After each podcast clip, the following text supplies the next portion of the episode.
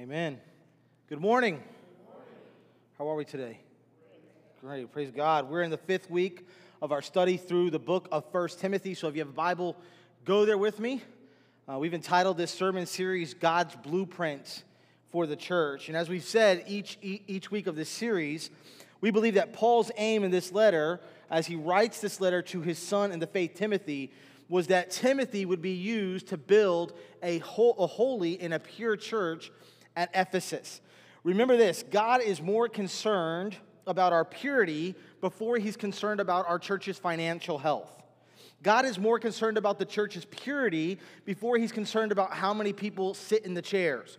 God is more concerned about the purity of a church before he's concerned about how many buildings or how much property uh, they have.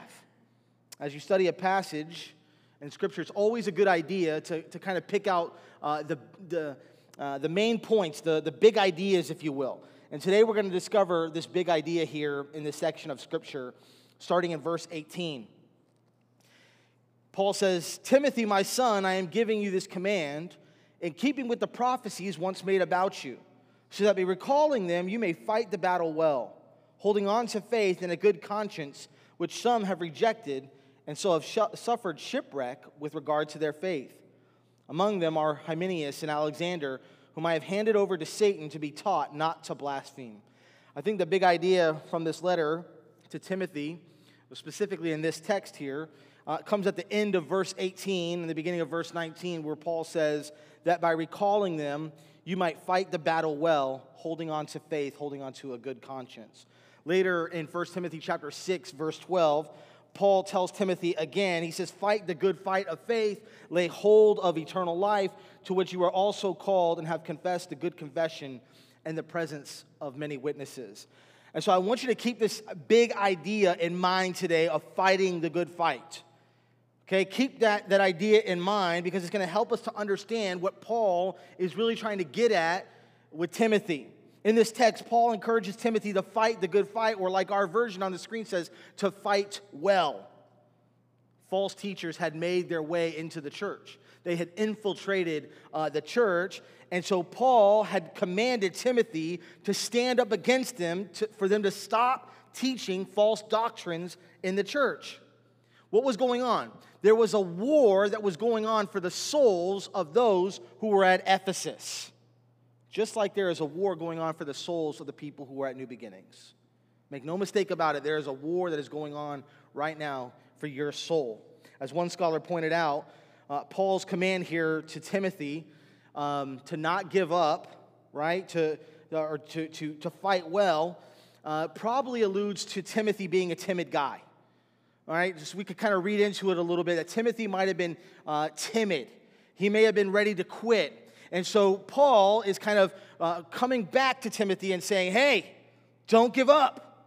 Don't quit. Do not flinch. Even in the face of this opposition, do not flinch. flinch. Paul also wrote, For God has given us a spirit of power, love, and self control, not one of what?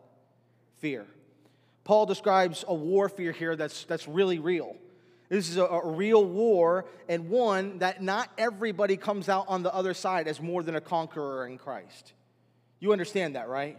Not, not every person comes out on the other side as more than a conqueror in Christ. And he warns that some people are going to shipwreck their faith, just like these two names, Hymenaeus and Alexander. And we're going to talk about them here in a little bit. You know, we would all do very well to remember our enemies, uh, like the world and our flesh and Satan and his demonic army. Again, the war is for the souls of people.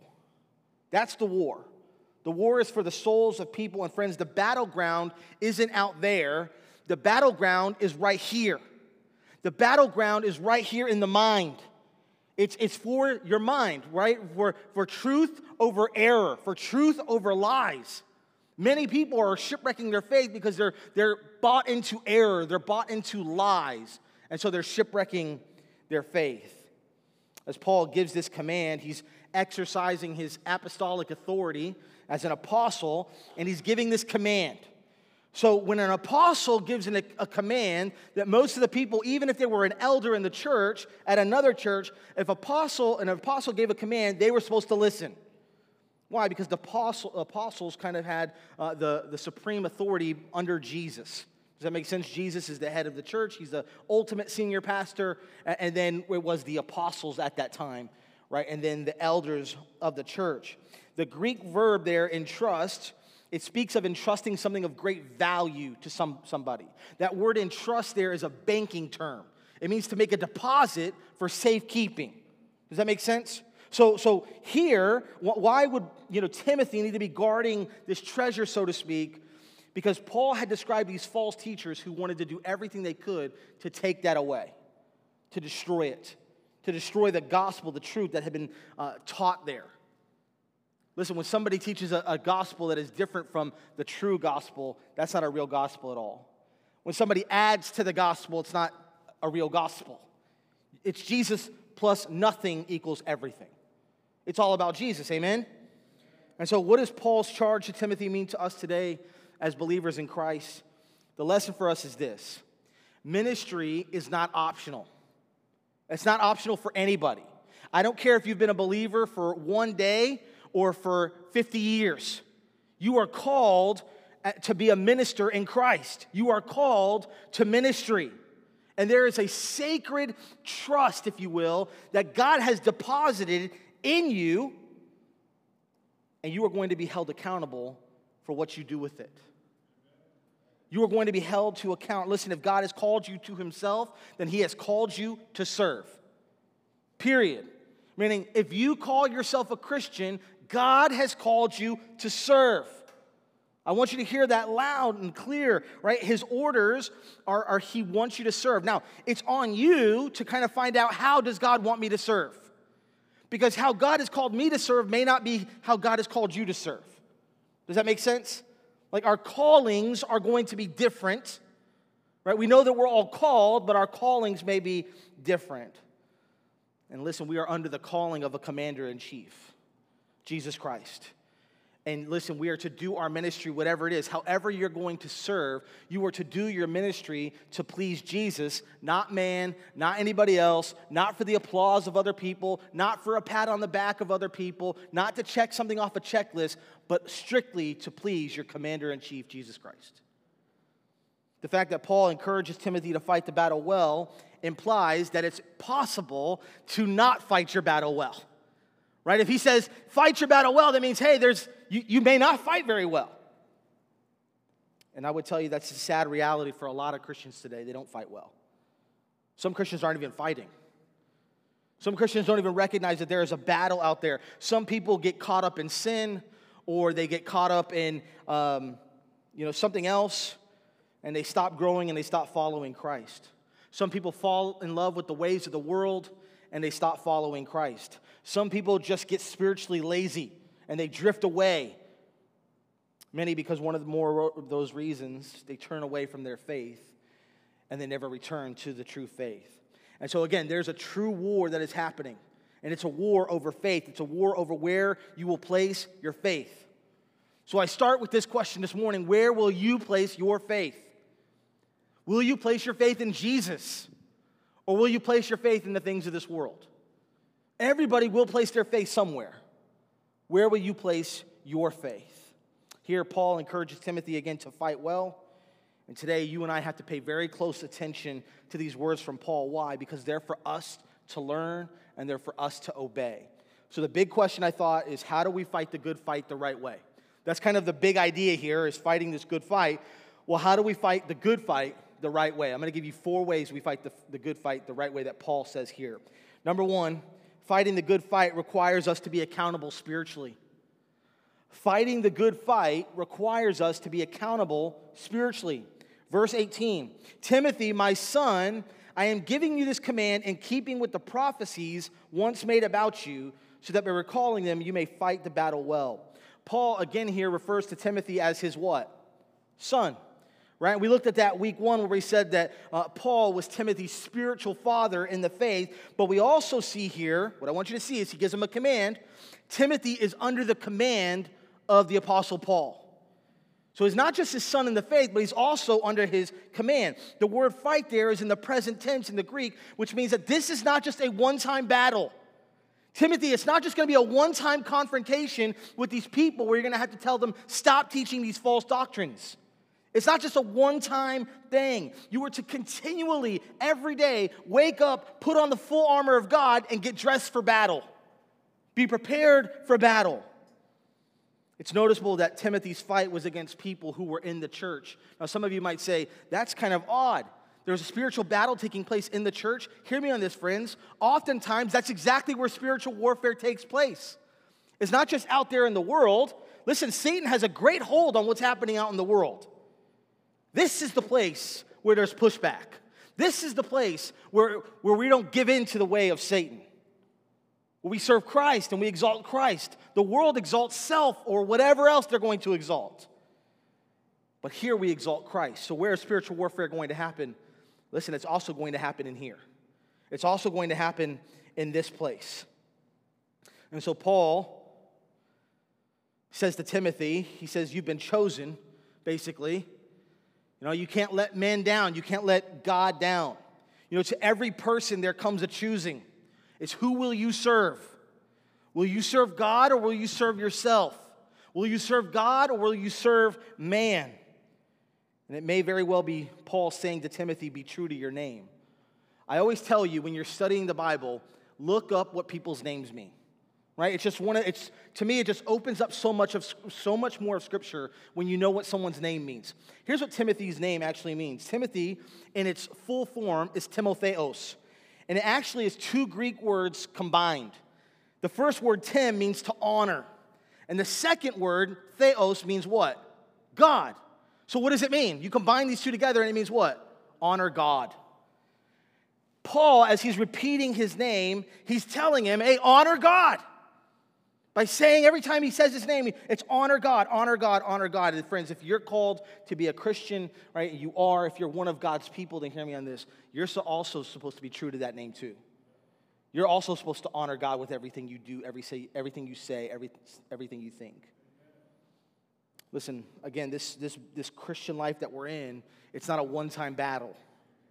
You're not just going to have a one time battle and then you can, you know, uh, you take off your, your, your spiritual armor, if you will, and just say, okay, I'm good for the rest of my life.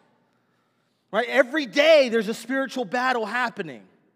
Every single day there's a spiritual warfare that is taking place. I want you to understand something temptation's never going away from you. Temptation is always going to keep coming at you, whether it be your flesh or the enemy. And the enemy, speaking of the enemy, the enemy's studying you. You know that? You know, the enemy studies you and he's looking at you and he's looking at your armor, the spiritual armor that you wear, and he's looking at what spiritual armor maybe you don't put on each day.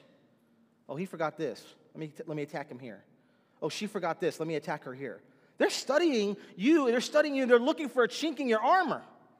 Every single day, the enemy is studying you and I want you to understand something this war for you is never going to end until God calls you home.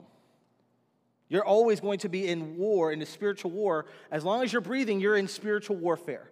Now, today, as your pastor, right, I'm, I'm charging you like Timothy was charged by Paul to fight the good faith, fight.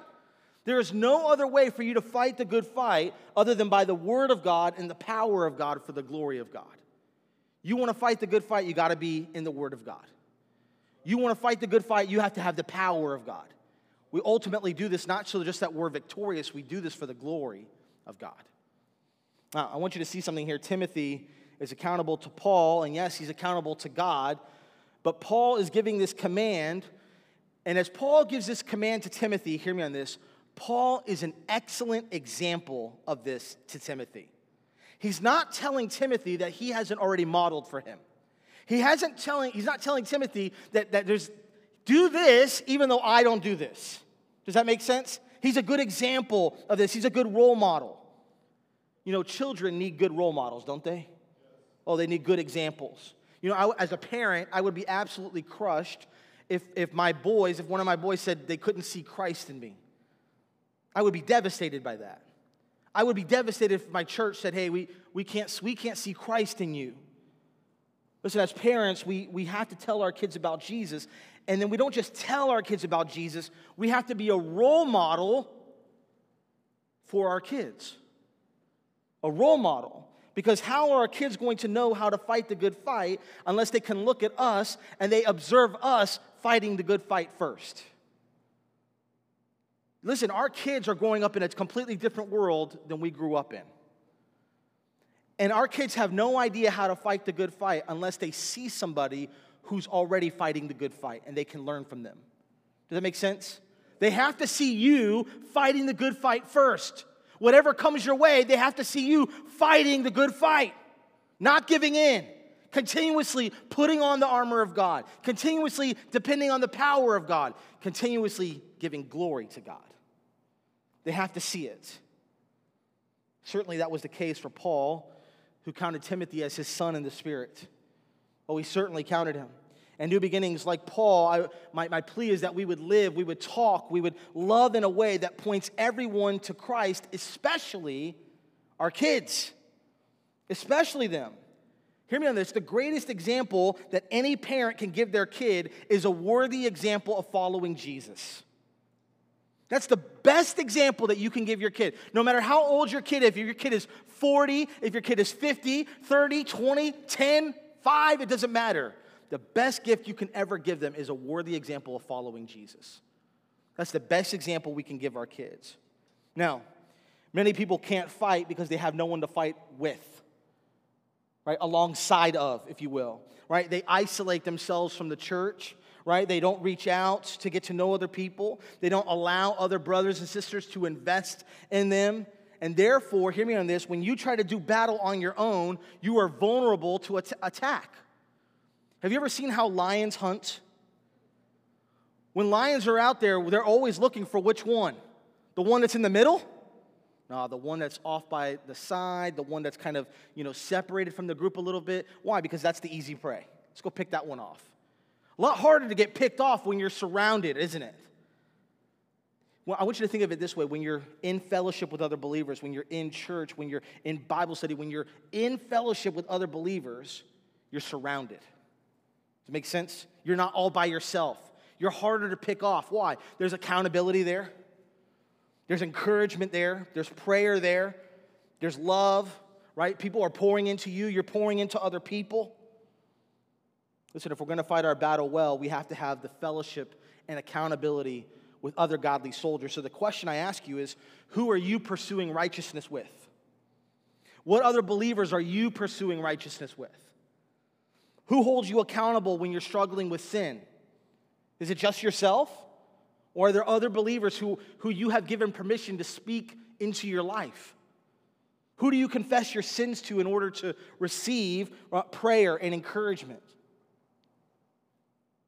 Who are your spiritual fathers and mothers in the faith? Who are you speaking to as a son or a daughter in the faith? These are all questions that we need to be answering, right? Because this is what we're seeing here happening with Paul and Timothy. So we have to pull these questions out and ask them of ourselves. Number two, fighting the good fight requires that we don't forget that we have been called by God. Fighting the good fight has to require that we don't forget we've been called by God. Paul encourages Timothy to remain faithful by reminding him of his calling. Right? He says, in keeping with the prophecies once spoken about you, in order that with such encouragement you may fight the good fight. Most likely in Lystra, uh, where Timothy became Paul's missionary partner, a group of elders had prophesied that Timothy would probably uh, be in missions or that he would be in pastoral ministry.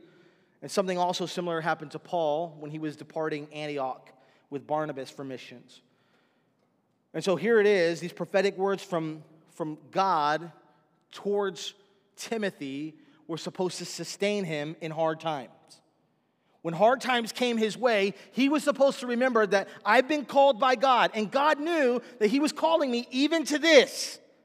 That even to this difficulty, even to this trial, even to this hardship, God was calling me even to this. I have to stay faithful. God knew he was calling me to this. Friends, listen, we have to have a strong sense of God's calling to fight our battle well. Right? We also need confirmations from other believers speaking into us. It's why if you're not doing life with other believers, you're not getting these confirmations from God that God has called you even to this. Does that make sense? So sometimes people are all by themselves, right? They're not involved in church. Then they go through tragedy and they go, okay, uh, I guess God has just abandoned me. And they don't have any other believers to go, no, no, no, no, no. God knew you were going to go through this, and He's going to walk you through this. He's going to take you through this for a purpose, for a reason. Listen, we also need to be in the Word, or we're not going to fight well. It's one of the reasons why we push Bible study at this church so much. We push Bible study here so much because we understand that if you're not in the Word, how are you supposed to fight well? The Word is the only weapon you need. And so, how are you going to fight well if you don't even have a weapon? Listen, if we're not intimate with God, we're going to lack a clear sense of calling. Personally, I know the importance of having a strong sense of call. I can tell you, I've been in ministry now for 17 years in April. And I can tell you this that there are times as a pastor, even at the beginning when I was just a youth pastor, and I say just a youth pastor, I don't mean it um, in a derogatory way, um, but when I was a youth pastor, I can remember there was times that were t- hard then. And there's days where you feel like you want to quit and you don't want to keep going. Does that make sense? What keeps you going? It's, it's one of the things that keeps you going is that God has called you to this. Like if you don't have a clear sense of God's call on your life, then when you go through hardship or trial, you're going to think it's either by accident or that God has abandoned you or God has forgotten about you. The calling is what keeps you going. The calling is how you know that, hey, no, no, no, God hasn't given up on me. He, he has told me that this is part of it.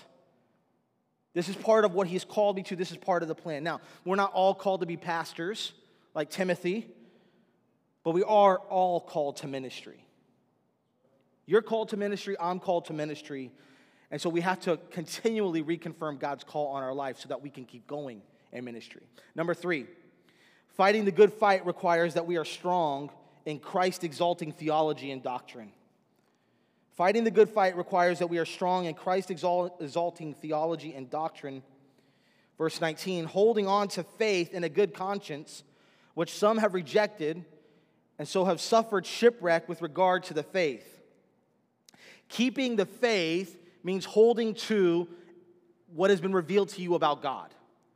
Keeping the faith means holding fast to the gospel. Timothy's first responsible to the Lord was to remain loyal to the ob- objective truth of God's word. There was other people who were in the midst there at Ephesus who had turned away from the truth.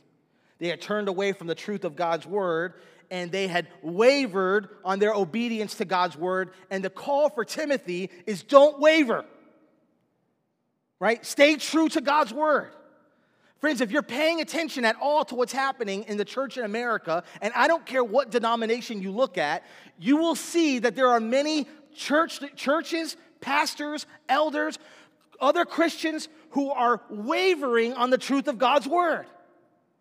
They're, they're feeling the pressure from society, they're feeling the pressure from around them, and they're saying, okay, I, we, we've got to give in here. Otherwise, we might lose our influence if we don't give in. See, here's what's going to happen. These churches are giving in and they think they're going to lose their influence if they don't give in, but God's going to cause them to lose their influence for Him because they gave in. Does that make sense? Like it's the opposite that's going to happen.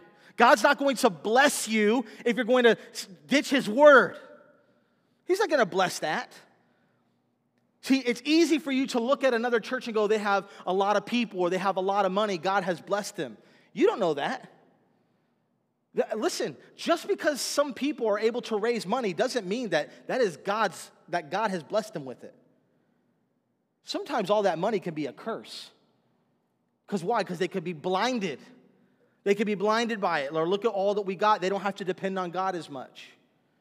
There, there, listen, there's a lot happening, and I don't mean to, to, to, to waver on where I'm going here or to um, deviate from where I'm going. But in dealing with false teachers, Timothy had to be certain of the truth. Does it make sense? He had to be certain that this is what God had said. He had to hold to it. And what I want you to understand is Satan always deals in deception. Satan deals in lies. He's the father of all lies, what scripture says. Satan deals in deception. Satan always wants you to go, Did God really say? Is that what it really means? Right? Does, God doesn't really want me to do this. Well, if his, if his word says it, then that's yes, that is exactly what he wants you to do. We see that MO all the way from the beginning with, with Adam and Eve, don't we? Listen, he wants you to have a good conscience. What is a good conscience? A good conscience is where you know you stand blameless in front of God. A good conscience is not that I stand blameless in front of you. You understand? It's not about you. Good conscience is where I stand blameless in front of God. That's a good conscience. Right, that's the kind of conscience that you want to have. And listen, it's not about perfection. You can't be perfect. I'm not going to be perfect. But you're free from guilt, from sin, right? And you're free from any accusation from the community of believers that you're in. This is what it means to have a good conscience. Paul wanted Timothy to maintain what he believed and to keep acting on it. You know, Timothy had big responsibilities ahead of him. Paul was essentially handing off the torch of ministry to his son in the faith. And in a lot of ways, our responsibilities are the exact same as Timothy's. Exact same. You know, all, you and I, we also have to stand, uh, stand strong on Scripture and hold fast to Scripture. You and I have a conscience that corrects us when we sin, prayerfully, right? Prayerfully, you have a conscience that corrects you when you sin right? That helps you to hold tight to faith. Friends, we live in a day that's gone crazy with methods over trying to grow a church. As a pastor, let me just tell you, there are not a week goes by where I don't get a, an offer for a book or you know a, a system for $3.99 or $4.99, something crazy where it says, do this, buy this, and your church will explode in growth. Follow our way, and God will explode your church in growth. And listen, I, tra- I tend to avoid those things like the plague. I think when I was young as a pastor, I would look at those things and go, oh, yeah, what's the latest trend? What's the latest thing? And I think as you mature in the faith, you realize listen, all we need is God. All we need is God. We need His Word. Listen, how did God build churches in the beginning? Through the power of the Holy Spirit. Like, like God drew His people, God built the church. So Scripture says, listen, listen, God is going to build His church. I don't have to come up with any crazy wackadoo methods to sit there and go, let me reinvent the wheel. I don't have to do that.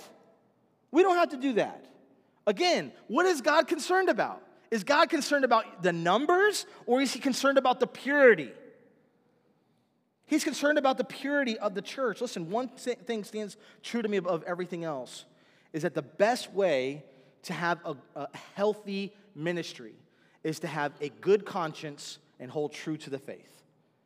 Have a good conscience, meaning I stand blameless in front of God, right? Not in front of man, but in front of God, and have a good conscience. And if you have a relationship with God, God's going to use you to be fruitful in ministry. It's just what's going to happen. if you have a good relationship with God, if you have a healthy relationship with God, God's going to use you in ministry. It may not look like me, and mine may not look like yours, but God's going to use us in different ways but He will use us. He will use us. A good conscience kind of serves as a rudder that steers the believer, steers the believer between rocks. Think about if you were out going out to the, the, the keys or to the mangroves or something like that, and you were going to you know, go through, you would need you know, something to direct you. And a good conscience kind of guides you through those mangroves. It guides you so you avoid the rocks. It, it guides you so you avoid the trees so you don't shipwreck your faith. And friends, listen, let me just tell you something. When you begin to ignore your conscience, you need to look out. Rough seas are ahead for you. If you want to ignore your conscience and you know that God is telling you, hey, that's wrong, that's sinful, and you keep ignoring it and you ignore it and you ignore it, hear me on this. You're going into rough seas. You're going into rough seas and it's going to get rough for you. You know, in life, there are currents that take us off, off course. And you know what those currents are that take us, uh, take us off course? It's called compromise. When you compromise, it takes you off course to where God is wanting you to go. Compromising on the truth of God's word, compromising on what you know to be right and wrong, that will inevitably take you off course. The Apostle Paul wanted to make sure that that would not happen to Timothy. He wanted to make sure that Timothy would stand strong. And so he encouraged Timothy to be faithful in telling other people what he knew to be true. Stay faithful to what you know to be true. Otherwise, you're going to shipwreck your faith. And hear me on this if you will not stand strong, if you will not hold fast to the faith, if you will not make sure that your conscience is clear and clean, then, friend, you will also contribute to the shipwrecking of other people's faith. It will not just be you, you will also contribute to other people. I want you to hear this. It's a, it's a scary thought. But Jesus made it very clear that the one who endures to the end is the one that will be saved. Jesus made that clear. That's not your just your pastor. That's hey, that's what God said. The one who endures to the end will be saved. And so we've got to pay careful attention to what we know about Jesus. Why? So that we don't drift away from Jesus. Right? Your conscience is always going to be a guide. It's always going to be a guide that will guide you to safety when it's guided by God's word. Lastly, this morning is this number four. Fighting the good fight requires that we remain teachable and humble. Fighting the good fight re- requires that we remain teachable and humble. And he says, So some have suffered shipwreck with regard to faith. Among them are Hymenaeus and Alexander. I want to talk about these two guys here for a minute. Most scholars agree that these two guys were probably the ringleaders of this group of people who were trying to teach a false doctrine in the church at Ephesus. They were the, the leaders of the pack of wolves, if you will okay, who had come in to ravage the church. And Hymenaeus is probably the same uh, false teacher that Timothy writes about, in, or excuse me, Paul writes about in 2 Timothy chapter 17 and 18. And Alexander might be the same one in 2 Timothy chapter 4, verse 14. The point being here is this. First, both of these men had shipwrecked their faith, and then I don't want you to miss this. Satan was allowed to wreak havoc in their lives. Paul says he handed them over to Satan. Paul says he handed them over to Satan. Now, you might go, how in the world could that happen? How could he hand somebody over? Isn't that something that God would do? Or how does, how does that work? What, what does that mean? You know, have I been handed over to Satan? What, what does it mean to be handed over to Satan? Well, that interpretation, honestly, if you're looking at it just at the surface without doing much digging, it can be kind of difficult right? Clearly, I think we can know right off the bat that these two guys had been excommunicated from the church. They were teaching a false doctrine, they wouldn't repent. And so hey, what does Scripture tell us? Implement church discipline. And church discipline would say, you can't fellowship with the believers here. Why? Because you're a threat to the believers now.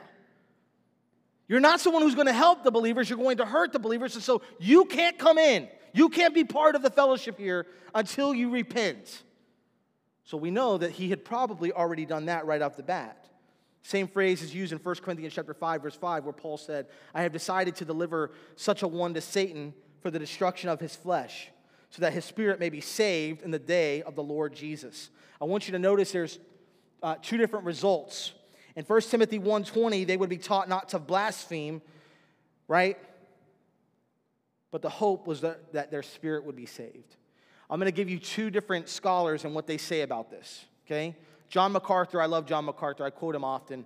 John MacArthur explains it this way. He says, In some instances, God has turned believers over to Satan for positive purposes, such as revealing the genuineness of saving faith, keeping them humble and dependent on Him, enabling them to strengthen others, or even offering God praise.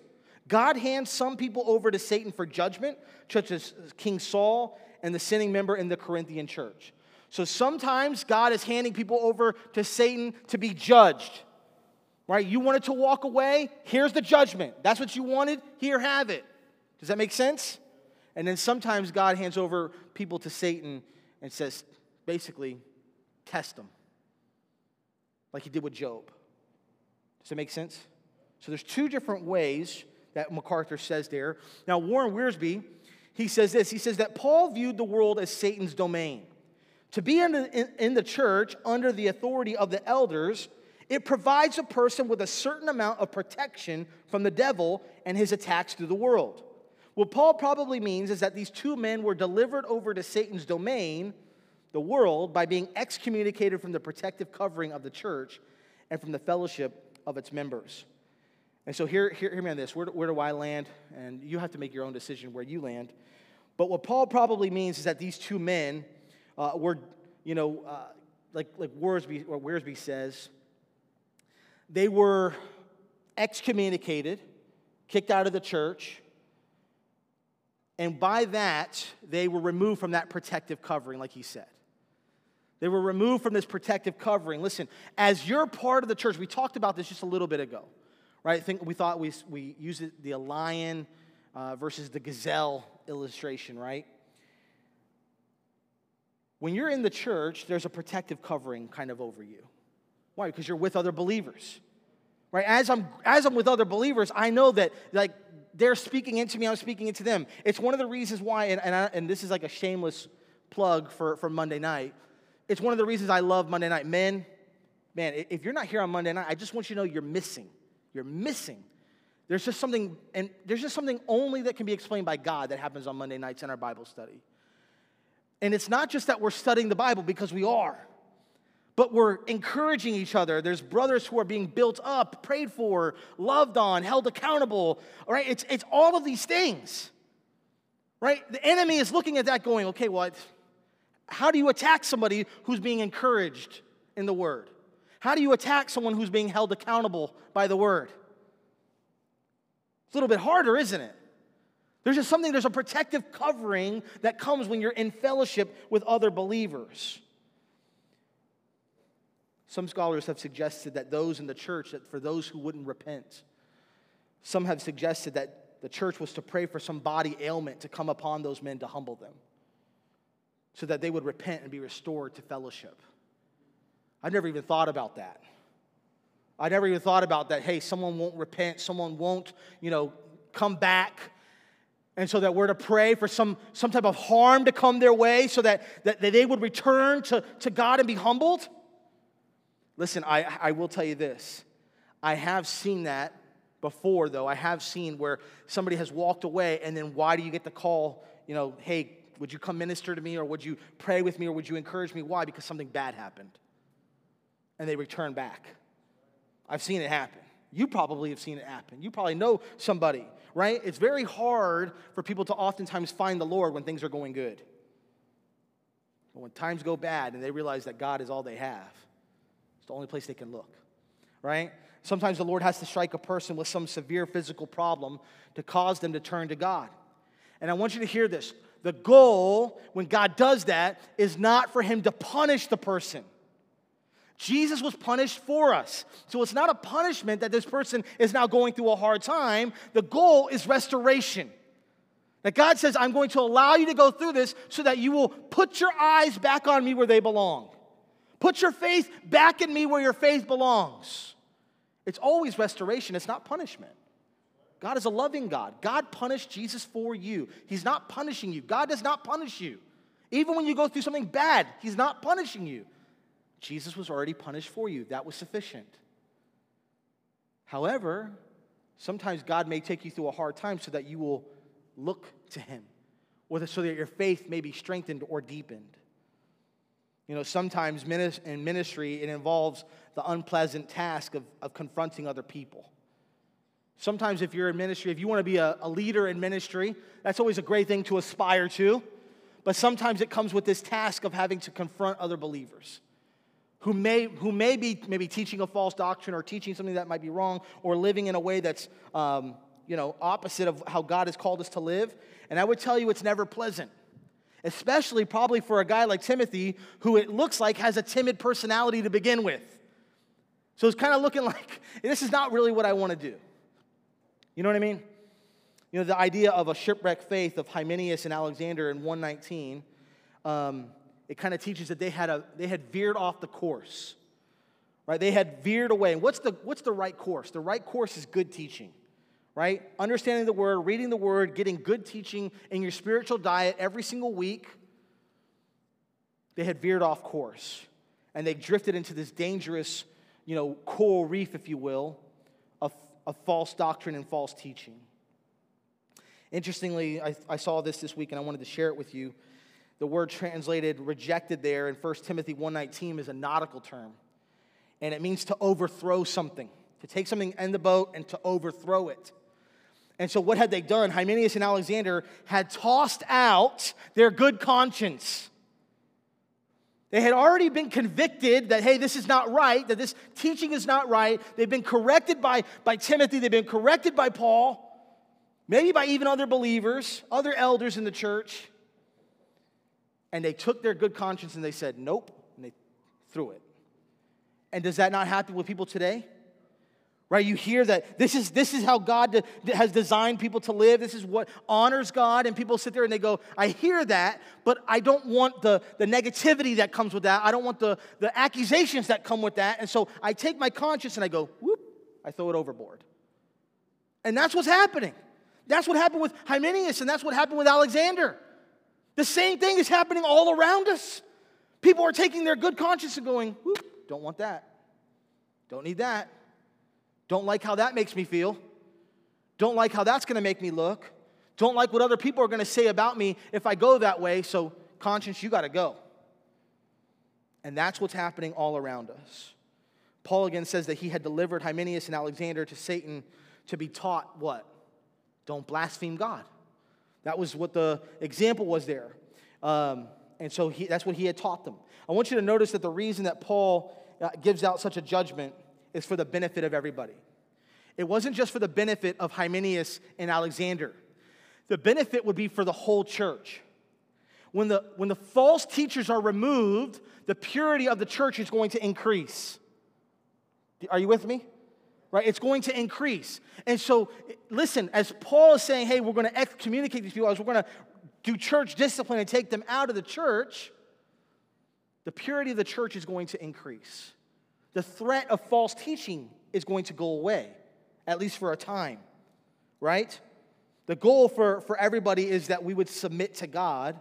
And the goal for Hymenaeus and Alexander was that they would submit to God, that they would come back to him, and they would be taught not to blaspheme God. You know, a little boy went to his very first day in first grade, and when the clock had reached 12 noon, just like he had in kindergarten, he started packing up all his stuff. And he just was like, okay, I'm time to go home. And the teacher looked at him and she thought, what, what is he doing? So she said, I'm gonna, I'm gonna approach this a positive way with him. She says, you know, Johnny, you know, when you were in kindergarten, at 12 o'clock, you had to pack up all your stuff and you had to go home. But in first grade, little Johnny, guess what? You get to stay here all day long. And he looked at her just dumbfounded and he said, Who signed me up for this? Right? Who signed me up for this? And I could bet you that's probably what's happening with Timothy too, isn't it? Man, who signed me up for this? This is not what I signed up for. I didn't sign up for, for having to confront people all the time. That's not my personality. That's not what I want to do. I don't want people to be angry at me, and I don't want to have to step into that all the time. Who signed me up for this? Who signed me up for this? And friends, that's how sometimes you might feel in ministry too. Can I just warn you? Sometimes, as you're serving the Lord, whether you're serving at church or you're serving out there in the world, as you're serving the Lord, there might be some times where you go, Who signed me up for this? And what I want to tell you is the Lord signs you up for that. The Lord signs you up for that, right? The Lord did. He's the commander in chief, and He's drafted you to serve faithfully in His army. Whatever you've been called to do, whatever He's taking you through, you're to honor and obey, to serve knowing that He's going to guide you through it the whole way as a good commander in chief. Amen? I heard of a successful doctor who met Jesus. And he left his lucrative practice in Southern California to go and serve in a third world country. And so his non Christian partner begged him, Don't do this. You're making a big mistake. Don't give up our practice for this. Look how much money you have. Look at how much stuff you have. Look at the lifestyle you have. You're going to give it all up to go to a third world country and stay there and, and do surgery? What are you doing? Just do, a, just do a trip every now and then. The Christian doctor was performing surgery on a poor woman in that third world country. And the non Christian doctor one day came and visited him. And he saw him doing the surgery. And he said, Do you remember how much, how much money you would have gotten for doing that surgery in Southern California? And the Christian doctor said, Yeah, I would have gotten thousands and thousands of dollars for doing that. And the non Christian doctor said to him, Then why are you doing this? The Christian doctor said several reasons. You see her clenched fist? In her clenched fist are a few coins that she's going to give to our mission. You see those kids over there? They're going to be forever grateful if I can save their mother's life. But there's one more thing. I hope to hear from my Lord someday the words, Well done, good and faithful servant. Friends, God may not direct you to go to a foreign country, but God does call you to a relationship with Him. God calls you to ministry with Him. And God has called you to be involved in the lives of other people in this church. God has called you to be involved in the lives of other people who are not in this church. God wants you to help other people to come to know Him like you know Him. God wants other people to grow and mature in the faith just like you are growing and maturing in the faith. And God wants to use you to help them to get there. Friend, as your pastor, I think one of my, my biggest prayers for you and prayers for our church is that each of you would one day hear those same words of Jesus Well done, good and faithful servant. I want each of you to hear those words one day. Listen, in order to fight the right way, you've got to remain teachable, you've got to be accountable spiritually to other believers, you've got to continue to grow in theology and doctrine, and you've got to never forget that God has called you to this. God has called you to this fight. And so I'm going to encourage you to stand strong, don't flinch, fight the good fight. Let's pray.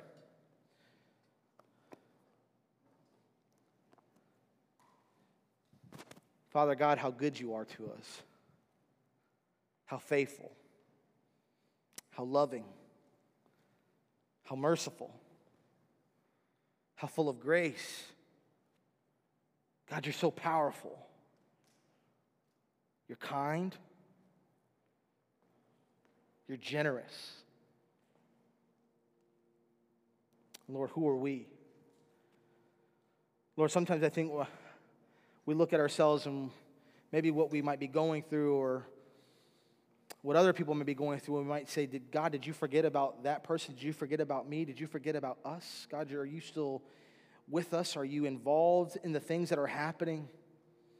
And Lord, we know that if we're going through it, you're going through, we're going through it with you.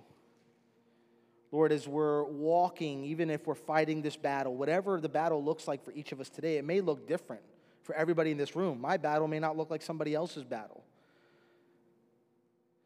But God, you have called us to fight the battle well, to fight the good fight. And so, Lord, every single one of us needs to remember, God, that you are the commander in chief. That we are to honor you and we're to obey you, we're to follow you where you lead. We're not to deviate, Lord. We're not to, uh, to flinch. We're not to give in to the culture. We're not to give in to other battle strategies that we find outside your word. We're to strictly follow your orders that are found in your word. And God, we can't do that on our own. We need a supernatural strength. And Lord, we know that's why you've placed your Holy Spirit in us. Your Holy Spirit is here to help us, to empower us, to correct us, to guide us, to lead us, to train us, to mature us. Lord, there's something very special that happens when we're with other believers in the faith. Lord, we know that there is, there is a protective covering, like we saw these two scholars both uh, pointed to, that there's some type of protection that happens when we're with other believers. Lord, I pray that you would increase the commitment that each person in this church has to the fellowship of the church. Increase our commitment, Lord. Lord, if we're going to sit here and we're going to evaluate, maybe we have to evaluate am I too busy? Am I, am I too self focused? Why am I not, why am I not involved in, in, in, study? Why am I not involved in, in fellowship with other believers? What's going on? We have to ask that question. For some of us, it's just that we're just too busy. We don't have time to be involved with other believers. No matter what, at the end of the day, we are too busy. Something needs to go. And Lord, some of us might just be on the opposite end. We're not just too busy, we're too lazy. Some people are just lazy and they just, Lord, they just don't have the motivation. So I'm going to pray today that whatever, what either it is, if it's laziness or busyness, Lord, that you would correct it. Lord, help us to correct it. Lord, only each of us knows what, what it is, what you're convicting of us, uh, uh, us of now. But Lord, increase our commitment. Increase our commitment, Lord. Increase, I pray that you would increase the protection of, of each believer that's here. Lord, we know the enemy studies us. He's looking for those that he can pick off and pick apart and devour. So, Lord, we pray for that commitment so that we would grow also in protection. Lord, that you have continued to show yourself and prove yourself faithful. And Lord, we know churches are made up of people. And so, Lord, how do we know that you're faithful and you're moving in this church? We can look at how you have uh, been involved in the lives of the different people and families of our church, how you are walking with them through suffering. And Lord, how you're walking with them through pain and hardship. Lord, help us as a church to always uh, have a perspective of your faithfulness and your goodness, and that we're to be your hands and feet, that we're to, to bring your goodness and your faithfulness also to other people. Lord, help us with that. Help us to, to honor you and obey you in everything. Lord, I, I love this church. I think, uh, Lord, I think the world of the people who call this church their family. Lord, I pray again that you would continue to grow us and mature us this week as we're going to gather uh, tomorrow and Wednesday morning and Wednesday night. Lord, Lord, I pray that every single person would say, okay, I'm going to be at one of those. I'm going to be at one of those things. I'm going to grow. I'm going to make a conscious decision that I'm going to get connected, whether it's Monday night at 6:30 or 7 o'clock on Wednesdays. Lord, I'm praying that we would make that conscious decision to grow, to mature and to fight the, the good fight well. Jesus, we love you, and Lord, we, we, we pray all this in your mighty and powerful name. Amen.